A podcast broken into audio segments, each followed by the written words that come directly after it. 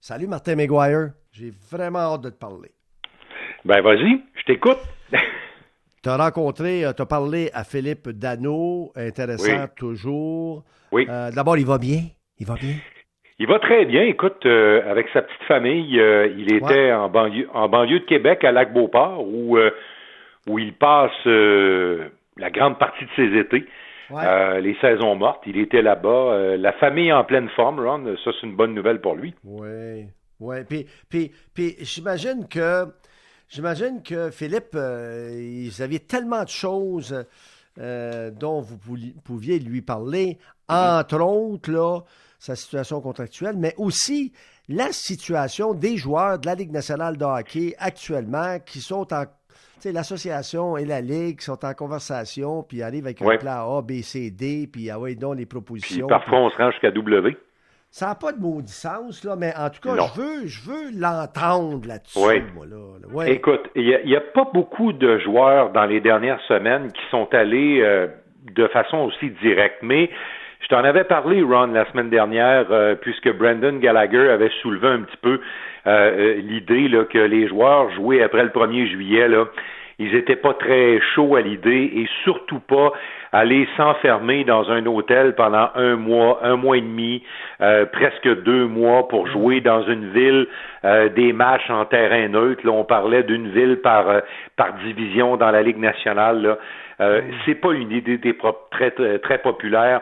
Même chose dans une conversation qu'on avait eue avec Kristopher Letang, David Perron. Les gars ne le disaient pas directement, mais on sent que ça ne fait pas leur affaire, cette possibilité-là, si c'en est vraiment une possibilité.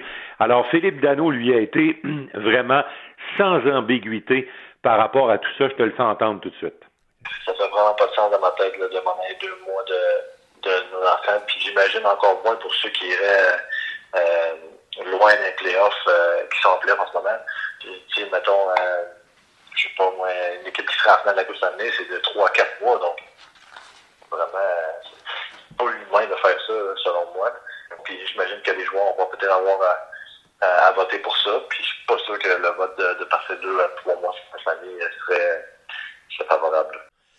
Comment ça fonctionnerait, le vote, selon toi? On n'a pas cette information-là. Est-ce que la majorité gagne ou comment ça marche, tu penses, si on prend un vote? Parce que automatiquement, là, il l'a si bien dit, puis on peut élaborer là-dessus, Martin, si tu le veux, mais les gars qui vont juste finir la saison, là, 10 matchs, là, tu sais, l'autre, ils veulent pas se mettre en forme, puis avoir à reprendre des mini-camps, puis tout ça, sachant qu'ils seront pas en série, ou bien même les gars qui savent qu'ils vont peut-être être en série, mais ça va être juste peut-être une ronde, ça va-tu la peine?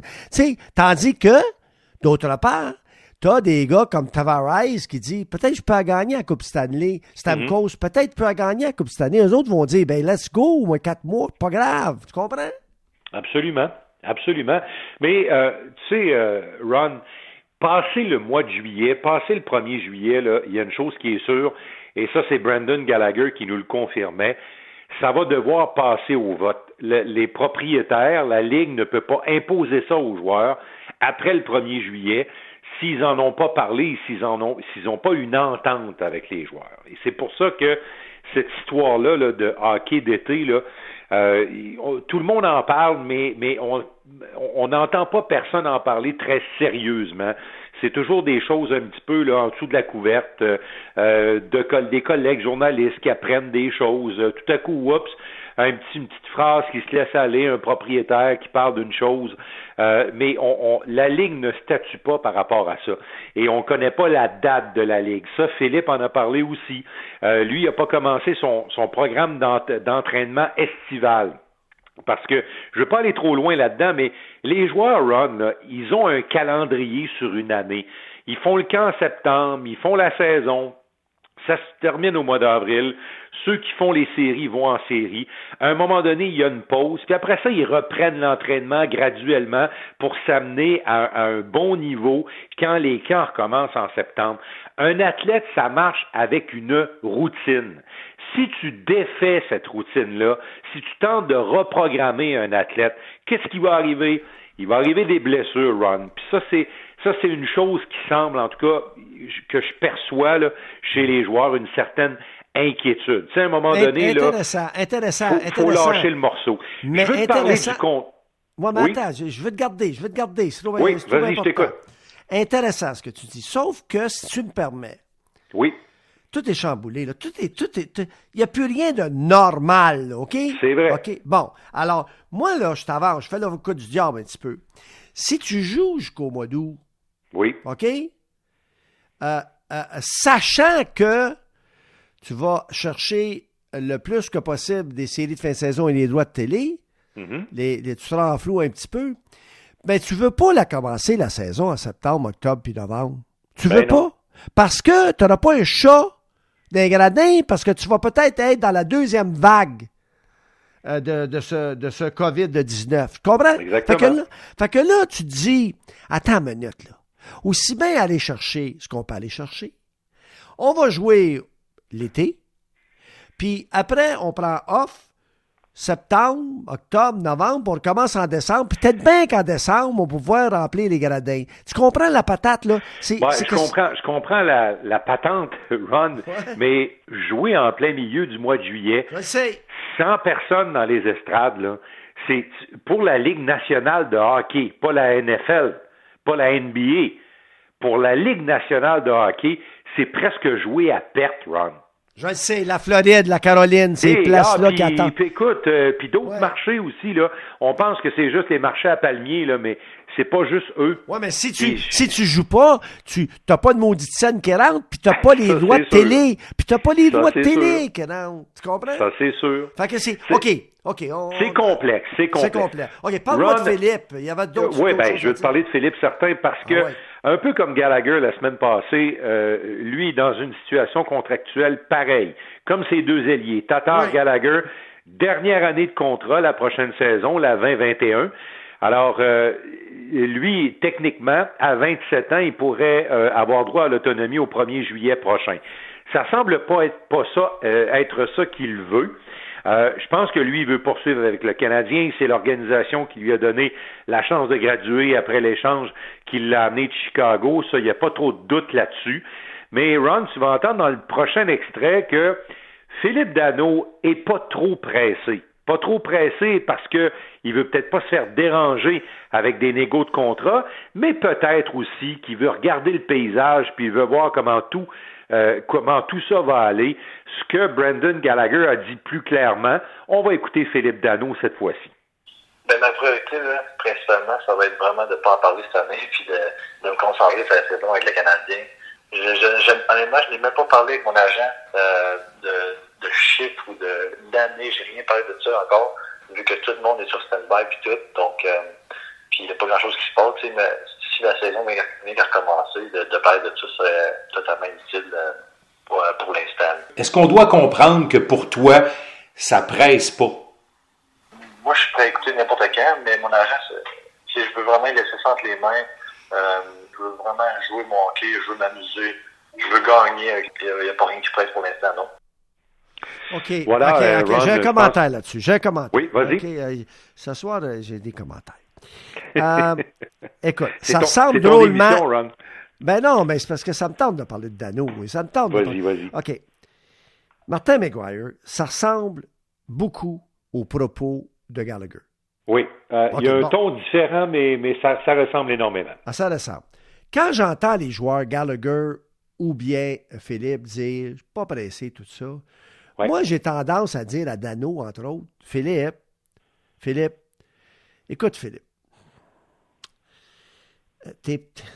écoute, Philippe, tu as eu de belles années avec le Canadien, puis cette année encore, tu as eu une belle année, mais tu n'as pas marqué 20 buts, là. Tu es un bon joueur qui joue avec deux bons joueurs. Les trois, il s'en allait vers ça pour égaler sa meilleure saison, Ron. Oui, c'est ça. Sa saison de l'année passée, 53 points, là. Ouais. Si la tendance se maintenait, il aurait pu l'égaler cette année. Bon. La journée que Philippe Danault, là, se retrouve avec une autre équipe, là, mm-hmm, bonne, meilleure que le Canadien, il ne jouera pas sur le premier trio. Et le deuxième trio. Ouais. Puis il va peut-être jouer sur un troisième trio comme Heller. Tu comprends? Une très, très, très, très bonne équipe, peut-être une troisième. Ça va l'heure, il va être à la baisse à ce moment-là. Ses points, c'est tout le total de ses buts marqués. Mais il va avoir un rôle spécifique, défensif, un peu comme Guy Carbonneau dans le temps. Bon, tout ça dit, tout ça, là. T'es à Montréal, t'es avec ton équipe, ton père est ici, ta père, toute la patente. Règle-moi donc ça, puis fais ça vite. Écoute, fais des comparaisons, puis tantôt, tu vas m'en faire des comparaisons, tu m'as peut-être entendu. Ouais. J'ai comparé avec Sean Couturier à 4 700 000, 700... Gabriel a gagné 5 millions. Peut-être tu peux gagner un peu moins que Gabriel Pageau, mais tu sais, organise-toi pour signer une entente à long terme de 6 ans, quelque chose dans le style, finis tes jours à Montréal s'il le faut, puis si tu te retrouves un troisième trio, tu vas quand même avoir le 4 millions qui rentre, 4 millions 5 qui rentre, puis va-t'en jouer ailleurs. Va-t'en jouer ailleurs. Pourquoi aller jouer ailleurs? Pourquoi même penser d'aller jouer ailleurs? Parce que moi, je dirais, « Hey, Marc, on règle ça, là, puis je veux même que personne me parle de ça l'année prochaine. » Qu'est-ce que t'en penses? Je veux ton opinion. Ben, écoute, moi, je pense que Marc Bergevin va vouloir régler Philippe Danault. Philippe Danault, c'est un gars important pour le Canadien. Tout le monde le sait, Ron. C'est probablement le meilleur coup ou un des meilleurs coups de Marc Bergevin en partant. Là. Ouais. Après avoir dit ça, Ron, moi, je vais te dire une chose. Il y a beaucoup de prudence actuellement parce que dans la Ligue nationale, on ne connaît pas les chiffres. On n'a pas le niveau de perte au niveau des revenus. On n'a pas le montant du plafond salarial. Moi, je pense là, que... Puis là, c'est vraiment mon opinion. Là. Je pense que Marc Bergevin n'est même pas inquiet qu'il va s'entendre avec Philippe Danault. Okay. Puis je pense que Philippe Danault dit un peu ça aussi parce que lui non plus, il n'est pas inquiet. Il sait, il connaît sa valeur pour le Canadien de Montréal. Il connaît l'importance qu'il a. Tout le premier trio, d'ailleurs. Tu sais, Tatar, Gallagher, même affaire. Sauf que là, Ron, on n'a pas les données. Le Canadien a de la marge de manœuvre. Alors, moi, je pense que ça va se faire. Ça va se faire quand il y aura des données concrètes sur la table parce que là, Tout le monde est en attente. Là. Tu sais, je regardais le Tory Krug aujourd'hui. Il est-tu important pour les Bruins de Boston à ton goût, lui? Ben lui, c'est la même affaire. Lui, il dit, moi, je veux tellement rester à Boston que mon chien s'appelle Fenway. Et là, j'ai pas de coup de téléphone du directeur général parce que il n'y a pas de chiffre à me donner. Il n'y a pas de certitude. Il ne sait pas où il s'en va. Écoute, le prochain extrait va peut-être t'éclairer un peu. OK. Écoute bien l'enthousiasme dans la voix de Philippe Danault quand je lui demande si ces deux ailiers, puis le fait que son trio n'a pas été démantelé du tout depuis plusieurs mois, est-ce que c'est pas là pour lui une situation gagnante là, sur le plan hockey? On l'écoute.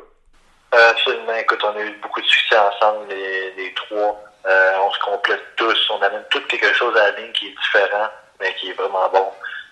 Puis ça fait des flamèches à chaque soir qu'on joue ensemble. Puis c'est pas pour rien qu'on a joué. On a une des lignes qui était la plus constante dans la ligue des trois ensemble en 5 contre 5. Puis c'est sûr que d'avoir Tats et Garly à mes côtés, ça serait fantastique. Tu sais, Ron, honnêtement, c'est vraiment écrit dans le ciel que la meilleure situation pour Philippe, tu l'as mentionné tantôt, c'est probablement Montréal. La meilleure situation pour le Canadien, c'est de garder Philippe Danault. Puis je fais juste une petite comparaison rapide là, avec le dossier de Chris Kreider. Lui, juste avant la fin de la saison, là, juste avant la date limite des échanges, lui, il a dit « Je veux pas partir. Amenez-moi un contrat. Je veux rester un Rangers. » Moi, je pense que c'est la même affaire pour Philippe Danault, puis je pense que c'est pas mal la même affaire pour Gallagher et Tatar. La seule chose, par contre, Ron, il faut que ça puisse prendre la bonne direction. Mais regarde puis, là, je veux juste ajouter une petite chose. Ça, c'est Marc Bergevin qui a ces cordes-là dans ses mains. Oui, OK. Voilà. Je veux juste ajouter une petite chose. Puis je veux rappeler aux joueurs de hockey une chose. Ben, ils ne m'écoutent pas nécessairement parce qu'ils ont des agents, eux autres là, mais prends l'exemple de Domi. OK. À pareille date l'année passée, là, Domi, là, on aurait-tu voulu le signer à long terme? Pas sûr. Ben, écoute. À long terme, Martin, là, avec un. Martin, t'aurais voulu lui donner 3 ans. T'aurais voulu lui donner 3-4 ans facile parce que Domi, l'année passée, était. Pour nous autres, là, à la fin, pas cette année, l'année passée, là, il a connu une année magistrale. OK? Oui. Il nous a. Le public était derrière lui, c'était la meilleure de sa vie. Ben, Colin. Fait que l'année passée, là, L'année passée, à pareille date, là, on l'aurait signé longtemps. On l'aurait signé, il aurait donné, peut-être pas 6 millions, mais il aurait donné un bon contrat. Un vlimeux de bon contrat. Cette année-là, avant d'y donner un contrat, là, on va-tu mâcher un petit peu la patate, puis on va-tu dire, attends une minute, là, d'abord, on veut-tu encore le garder? Tu vois comment ça change 12 mois plus tard? Oui, mais Ron, on est avec Philippe Danault, on n'est pas dans la même affaire. Sûrement pas. Avec Philippe Danault, on est dans... Tu sais, ce qu'on a de Philippe Danault actuellement, là, puis je pense qu'il va encore s'améliorer, là. Tu sais, honnêtement, là, c'est un gars... Philippe, là, c'est un gars d'une soixantaine de points. C'est un gars d'une soixantaine de points. Il va bien alimenter tes ailiers. Il va jouer dans toutes les situations de jeu. Ça va être probablement ton meilleur dans les mises en jeu le temps que Suzuki prenne l'expérience là-dedans. Là. Tu sais, lui, là, honnêtement, Ron, s'il se fait pas blesser gravement, là, ce qu'on souhaite pas, bien évidemment, là, mais s'il se fait pas se blesser gravement, Ron, là, il va être régulier pendant les 4, 5, 6 prochaines années. Ouais, mais moi, je vais dire une chose. Domi, c'est une autre affaire. Je vais dire une chose. Quand tu dis 60 points, là, c'est des saisons exceptionnelles. Parce que moi, je dirais plus 50 points, 55 maximum. Quand tu dis 60 points là, pour Philippe Danault, là, c'est parce qu'il faut que tout soit parfait. Faut qu'il joue sur le premier trio pendant les prochains 6 ans, s'il signe pour 6 ans. Faut qu'il joue beaucoup en avantage numérique aussi parce qu'il est bon, c'est face-off. Il peut être Plekanec. Oui, mais il est moins offensif que Plekanec. OK, mais s'il peut être Plekanec, là... Oui, il peut l'être. Bon, on va y donner un montant d'argent qui ressemble presque à ce qu'on avait donné à Plekanec, puis on fait des noces, là. Oui, t'as raison. Je t'ai préparé des petites comparaisons. Oui. Moi, je pense que la meilleure comparaison pour lui, là, c'est Andreas Backlund avec les Flames de Calgary. Backlund est un peu plus costaud là, que lui, là. Mais je te dirais que en termes de joueurs, là, ça se ressemble énormément. Okay. Puis les Flames de Calgary, là, tu sais, Monahan, ils ont du monde, là. Ils ont de la profondeur. Mais ce gars-là est important pour eux. Lui, c'est 5,3 millions. Il a signé pour 5 ans. On voulait pas le perdre. Il y aurait eu des clients pour lui, facile. Les Sénateurs d'Ottawa, on connaît leur situation financière misérable. Ils ont laissé partir Jean-Gabriel Pageau. Les Highlanders ont pas niaisé avec la pote. 5 millions. Oui. Tu sais, là, on veut avoir un chiffre, on veut avoir une idée, là, pour Philippe Danault. Mais un est plus offensif que l'autre. On est là-dedans. Un est plus offensif que l'autre. Un joueur offensif, tu payes ça un petit peu mieux. Mais lequel que tu considères plus offensif? Tu considères Gabriel Pageau plus offensif? Ben, Pageau, cette année, plus offensif. Ouais. Mais si tu fais de moyenne, là, c'est deux joueurs pareils. Oui, mais Gabriel Pageau va jouer sur l'avantage numérique de façon différente, puis il va être plus productif sur l'avantage numérique. Ron, là-dessus, on s'en parlera l'an prochain à pareille date, je suis pas sûr. OK. Moi, je pense qu'on va parler pas mal de la même affaire. Oui, mais les deux, j'adore les deux, je prendrais les deux. Mais absolument. C'est pas exactement le même genre, mais moi, je pense que Gabriel Pageau est plus offensif, mais ça, au bout de la ligne, qu'il en marque pas 20 buts, Philippe Danault, je m'en fous. S'il réussit à être aussi efficace. Avec deux bons joueurs comme Tatar et Danault, là, il fait un job. Ben, ça fait un job certain. Puis tu sais, Ron, je pense que le Canadien compte beaucoup sur l'émergence de Suzuki. Tu sais, je pense que pour Claude Julien, dans sa tête de coach, là, tu sais, Suzuki, éventuellement, il peut être le premier centre du Canadien. Alors, tu sais, si Suzuki a des vraies responsabilités offensives de premier centre et que là, Philippe, à long terme, se place juste à côté de lui, là, comme centre 1B, là, disons, là, par rapport à Suzuki, puis que Kotkaniemi progresse un peu. Tu vois le genre, là, tu commences à avoir une ligne de centre, là. Bon, c'est comique la vie, hein? C'est comique la vie. Tu étais là, tu t'en souviens très bien. Lorsque Philippe Danault est arrivé à Montréal le 26 février 2016, OK? Oui. La même année, il y avait un qui était en émergence, on comptait tellement dessus. Il jouait au centre. Michael McCarron. Oui. Il avait été réclamé premier, 25e au total en 2013. Écoute, c'était déjà pénible à ce moment-là, Ron. Écoute la joke, déjà pénible. Lui, il était supposé de jouer au centre bien plus que Philippe Danault, bien plus, avec un impact bien plus que Philippe Danault, ce gars-là. Ça s'est avéré, tu sais, ça s'est avéré. Mais Ron, je t'arrête tout de suite, là. C'est bizarre comment c'est, là. Je t'arrête tout de suite. Michael McCarron, là, il a jamais été aussi bon que Philippe Danault. Ça, c'est clair, là? Jamais, même pas à 15 ans, à 14 ans, à 12 ans. Ouais. Il était juste plus grand que lui. Ils l'ont choisi parce qu'on avait besoin d'un centre, puis ils l'ont choisi parce que c'était un gros. C'était un gros centre. Parle-moi pas là-dessus, là, s'il te plaît. OK, non, excuse-moi. Aïe. Veux-tu, je vais te dire, m'a t'en donné un autre argument pour Philippe Danault, moi. Ouais. C'est un gars de chez nous. Ben, Caroline de Bin. C'est un gars de chez nous. La culture du Canadien... Qui dit les vraies choses, qui parle aux Québécois. La culture du Canadien, aussi longtemps qu'on puisse reculer, la culture du Canadien, c'est d'avoir des gars de chez nous sur lesquels ils peuvent compter. Puis lui, c'en est un. Hey, un gars de chez nous, là, ça veut tout dire. Ça veut dire que t'es au Lac-Beauport l'été. Tu maries une petite fille de la région de Québec. Tes petits enfants, ton enfant parle le français. Puis tu restes, t'es fier de porter l'uniforme. Mm-hmm. Tu fais pas juste le dire. Là, il y en a qui l'ont dit. Tu sais, moi, quand j'entends, ça s'appelle Radoulov dit « Ah, je suis fier de porter l'uniforme du Canadien. Mangeons d'acrotouille. » Après, quand l'autre dit « Moi, je suis fier de Kovalev. Fier. » Puis il y a des cassettes, plein de cassettes, fait des classettes pour les jeunes, pour tout ça, puis de hockey, comment shooter, comment patiner de reculons. Puis Tabaslac pour 3,5 piastres de plus, ça va jouer à Ottawa. Tu sais, ça, là, je suis... Mais là, tu sais que le Québécois, quand il dit... C'est vrai. Puis t'es pas obligé juste d'être québécois. Je pense que quand t'entends Gallagher puis Tatar le dire, là. Brendan Gallagher reste en Colombie-Britannique, puis il est né en Alberta, à Edmonton. Ouais. C'est pas pour les Oilers qui rêvent de jouer. Ils rêvent de jouer pour le Canadien. C'est ça. Ils rêvent de continuer de jouer pour le Canadien. Exactement. C'est pas juste... Mais tu sais, c'est important, les gars de chez nous, Ron. Puis lui, c'est un bon gars de chez nous. C'est un bon gars de chez nous. Puis je vais te dire une affaire. Quand les Blackhawks l'ont échangé, là, j'ai un ami à Chicago qui m'a dit que Joël Quenneville était en beau fusil. Quelqu'un a échangé Philippe?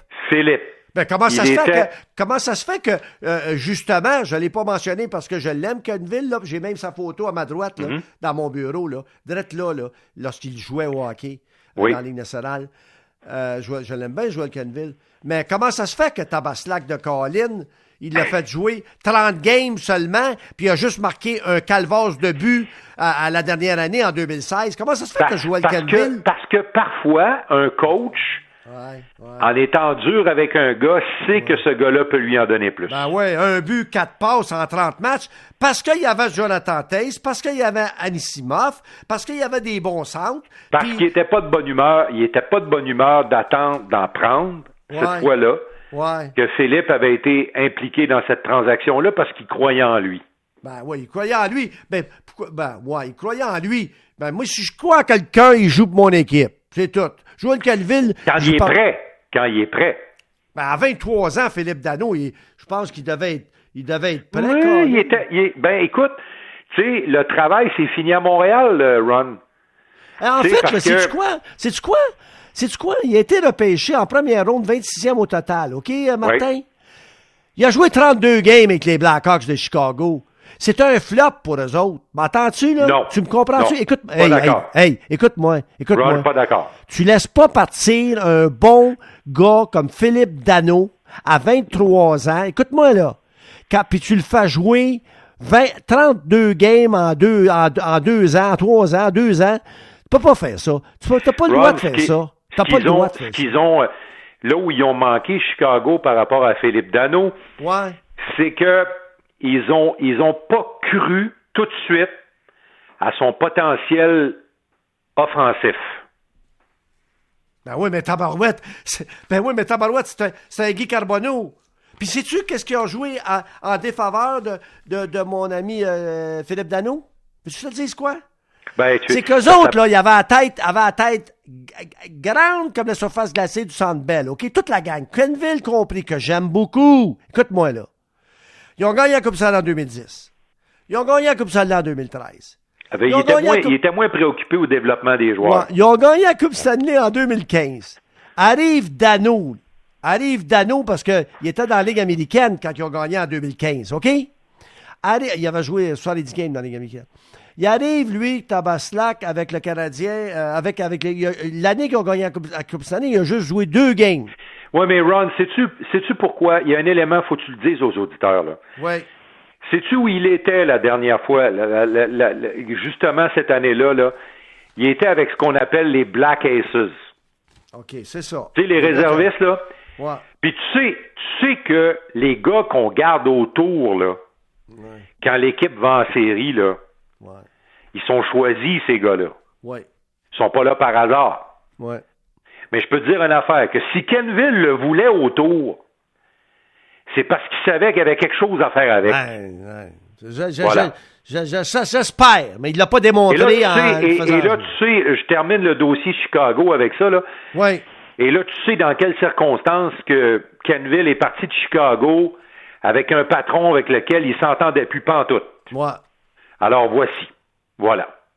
Oui, je comprends. Puis Marc Bergevin, là, encore une fois, tu t'en parlais, comment c'était un bon coup. Marc Bergevin était à la table des Hawks quand ils l'ont repêché en 2011, ben oui, première ronde. Fait que Marc Bergevin, il savait qu'est-ce que le kid pouvait lui donner, puis hey, ça a été, c'est magistral ce coup-là, c'est magistral. Ben, écoute, honnêtement, là, c'est un bon joueur, c'est un gars fier de porter l'uniforme, puis je suis convaincu qu'il va rester à Montréal, puis ils vont trouver un terrain d'entente. Il y a même de problèmes là pour moi.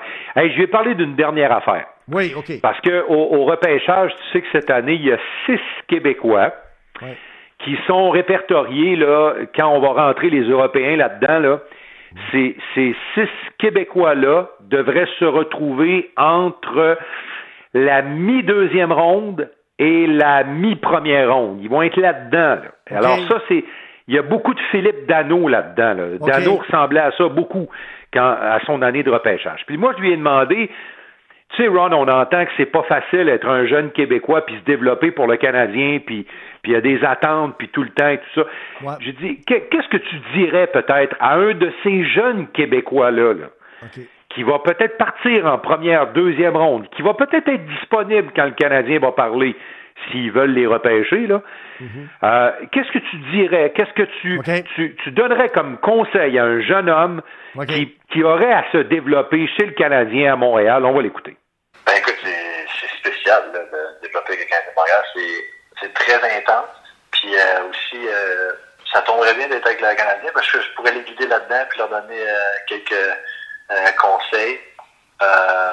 Puis c'est tout simplement spécial de pouvoir mettre les pieds au Centre Bell. Comme je dis, j'ai toujours un bon work ethic, mais quand tu arrives au Centre Bell, tu veux vraiment pas déplaire à ton équipe, ni aux fans, ni à toi-même. Donc, le petit effort d'extra, tu le donnes à chaque soir. Tu sais, Ron, c'est pas le joueur parfait, Philippe Danault, là. Il y a des carences comme bien d'autres et tout ça. Mais dans l'extrait que j'ai choisi là, j'ai voulu lui parler de ça parce que lui a compris une affaire, Ron. L'éthique de travail. Si tu veux être apprécié à Montréal, si tu veux que le public t'aime, si tu veux avoir le respect des autres, des amateurs, il faut que tu travailles. Puis lui, il travaille. Il n'est pas parfait, mais il travaille. La même affaire pour Paul Byron, pour Gallagher, puis pour plusieurs autres. C'est bien simple, Mario. Mario, c'est bien... Martin, c'est bien simple. Martin, j'en parlais à Mario un peu plus tôt aujourd'hui. Mm-hmm. C'est bien simple. Tous les joueurs ne sont pas des Wayne Gretzky et des Mario Lemieux. Non. OK? Mais s'il te donne... Si, là, quand tu presses le citron, là, tout le jus sort à chaque soir. Ouais. Ton fruit est peut-être plus petit, moins mûr, tout ça, mais, tu sais, donne-moi ce que tu peux me donner. En conclusion, il te reste 15 secondes, tu vas conclure en disant quoi de Philippe, à part du fait qu'il va signer? Écoute, honnêtement, si on est capable de mettre une coupe de joueurs de talent, une fois pour toutes, autour de gars comme lui, ça va bien aller. Bravo. Bravo. Ben, ça va bien aller pour le COVID. Ça va bien aller pour le Canadien. On va être du fun. On va être du fun. Il s'agit d'être patient. Éventuellement, Ron. Éventuellement, on va avoir du fun. Hey, Martin, ça a été très, très bon. On va te donner... ça me fait plaisir, temps double. Tu vas te payer temps double ce soir. Ça a été excellent. Temps double. Et puis, tu feras ce que tu voudras avec l'argent. De toute façon, tu ne peux pas en dépenser. On ne dépense pas. J'ai reçu mon visa, ma facture de visa. Puis, elle est le quart de ce qu'elle est habituellement, le dernier mois. Écoute, on dépense plus. Absolument. On peut pas. Mais, tu sais, écoute, si on veut faire marcher un petit peu l'économie éventuellement, là, il faudrait qu'on nous donne une chance de dépenser un petit peu. C'est ça. Hey, merci, Martin Téfin. Je t'embrasse fort. Bye, bye.